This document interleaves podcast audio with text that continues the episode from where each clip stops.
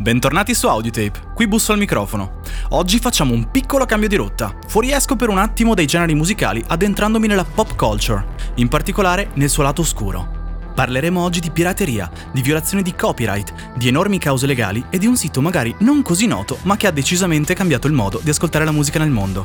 Stendiamo il tappeto rosso per i cyber monelli di Napster. Sigla e si parte!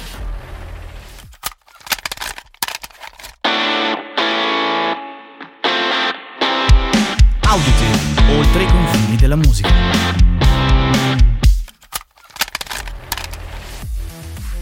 Napster, nato il 1 giugno del 1999, è stato uno dei primi siti web con sistema peer-to-peer, ovvero un sito come Emule o BitTorrent, che permette di condividere, caricare e scaricare file come MP3, libri, film, eccetera, tra più nodi della rete. A fine anni 90, le potenzialità di internet erano ancora un enorme mistero. La civiltà post-industriale aveva già capito le sue potenzialità, ma ancora non le sfruttava. Internet era come il mare prima ancora che si inventassero le carte nautiche, un'immensa distesa di nulla, oltre la quale chissà, avreste potuto trovare Eldorado o essere affondati da chissà quale mostro marino sconosciuto. In questi anni, guarda caso, venne creato un nuovo sistema di compressione e riproduzione dei file musicali, chiamato MP3, diminutivo di Moving Picture Expert Group 1-2 Audio Layer 3, che permette di snellire enormemente un file audio, ovviamente a discapito della sua qualità. Quando vi dicono che tra vinile o CD ed MP3 la differenza è enorme, beh, è vero. Casualmente, in questo periodo c'era anche un nerd di 17 anni, un certo Sean Fanning, soprannominato appunto Napster, che da un po' ha una strana idea.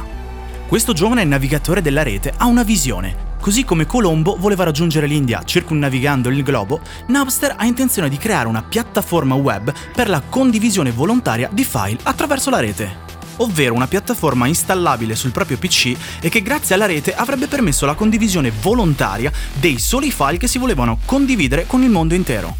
In molti diffidano della sua idea, tutti tranne un ragazzo di 18 anni, un aspirante imprenditore a cui l'idea piace ed anzi ci vede enormi potenzialità. Il ragazzo in questione è un certo Sean Parker, un giovane avverso alla vita sociale, il classico nerd americano degli anni 90 insomma. Ma decisamente con la vista lunga, dato che nel 2004 sarà anche di aiuto ad un certo Mark Zuckerberg, con il suo progetto chiamato Facebook. Fanning e Parker decisero quindi di mettersi al lavoro insieme a questo progetto, che chiameranno proprio con il soprannome di Fanning, ovvero Napster, e presero in prestito un PC per programmare il software e tutti i dati. Nel 1999 tutto era pronto. L'applicazione Napster era nata ed era pronta a scatenare l'inferno, mettendo a ferro e fuoco tutto il settore dell'industria musicale. Perché ebbe da subito così tanto successo? Beh, perché fino ad allora, se volevi ascoltare musica, le opzioni erano soltanto queste. Accendere MTV, AllMusic o affini e sperare di vedere prima o poi il video desiderato. Accendere la radio e sperare la stessa cosa. Andare al negozio di dischi e comprarti un CD, comprarti il biglietto di un concerto, oppure farti prestare dei dischi da un tuo amico e non restituirglieli mai più. Perché in fondo sei una persona orribile. E io ti troverò e riavrò tutti i miei album. Comunque, con Napster tutto questo cambiò. Bastava solo un click sul proprio PC.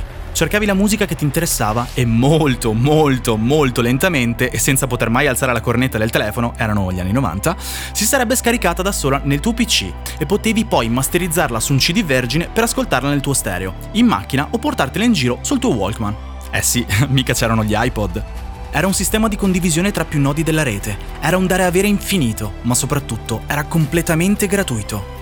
Potevi scaricarti l'intera discografia del tuo artista preferito, senza spendere un centesimo, e per l'epoca era un qualcosa di impensabile. Bastava procurarsi il programma e il gioco era fatto.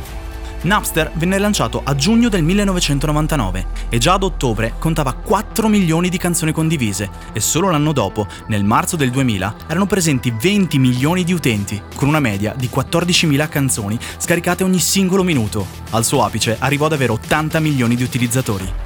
In questo periodo, le reti ad alta velocità dei dormitori dei campus americani divennero sovraccariche. Il 61% del traffico della rete era costituito da file MP3 che venivano scambiati proprio su Napster. Come potete immaginare, questo sistema di condivisione dei dati non tiene conto dei diritti d'autore. Una sola persona si compra il disco e lo condivide poi con il mondo. Artisti e case discografiche vengono così lasciati a bocca asciutta.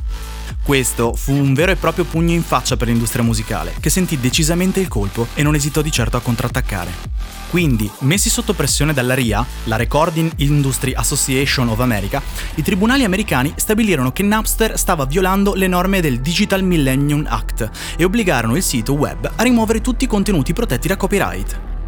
Celebre di questo periodo è la causa legale fatta dai Metallica a Napster. La band scoprì che la propria canzone I Disappear stava circolando da un pezzo in rete prima ancora che loro la pubblicassero ufficialmente. Scoprirono così che in realtà tutta la loro discografia girava bellamente sulla rete senza fruttare loro un singolo centesimo.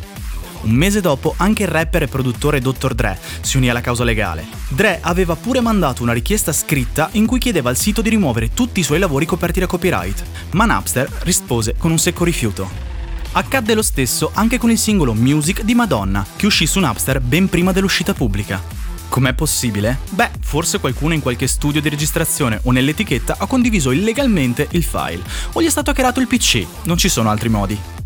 In ogni caso, la natura di Napster non era diffondere la pirateria, quanto semplicemente condividere file da ovunque.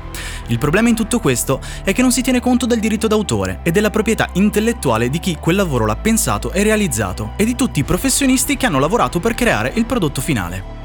Fu così che nel 2001, dopo aver perso una valanga di cause legali, l'avventura dei nostri due nerd si concluse e Napster si ritrovò a dover chiudere i battenti. Nonostante il sito web sia durato solamente dal 1999 al 2001, il suo impatto nel modo di fruire la musica ha stravolto il mondo. Il formato MP3 è diventato quello più conosciuto, abbassando anche la nostra percezione finale sul prodotto, e il fatto di poter ottenere tutta la musica che vogliamo senza spendere un centesimo ha aumentato l'utilizzo usa e getta degli album. Non li gustiamo più dedicando loro il giusto tempo come quando si spendeva per averli. Inoltre, non possiamo non tener conto del problema che causa la pirateria. Non possiamo lamentarci che non ci sono soldi nella musica se non siamo disposti a darne per ascoltarla. Ad oggi lo streaming ha un po' sistemato le cose, ma non ha tappato l'enorme buco causato dalla pirateria, che è tuttora molto presente. Rispetto al passato ascoltiamo molta più musica, molta della quale in realtà la ascoltiamo in modo illegale, danneggiando il settore musicale e gli artisti che la producono. Danneggiamo quindi anche quei poveri disgraziati che stanno provando a farcela in questo settore, già pieno di losche figure pronte a prosciugarli. Crea inoltre problemi anche all'assegnazione dei premi, come il disco d'oro o di platino, che vengono dati agli artisti in base alle vendite o al numero di ascolti legali in streaming. Non è possibile monitorare la pirateria. Un album potrebbe essere il più ascoltato ma senza che nessuno lo sappia. Lo streaming legale, come quello su Spotify, se non lo avete craccato, permette di effettuare un ascolto che dà royalties all'artista. Il problema è che paga veramente troppo poco rispetto alla vendita o al download del disco. Idem per YouTube, se guardate il video dal canale ufficiale. Ad oggi, solo il mondo delle criptovalute sta provando a ridare in mano all'artista la sua musica, permettendogli di ottenere un'equa quantità di royalties sulle riproduzioni dei propri brani.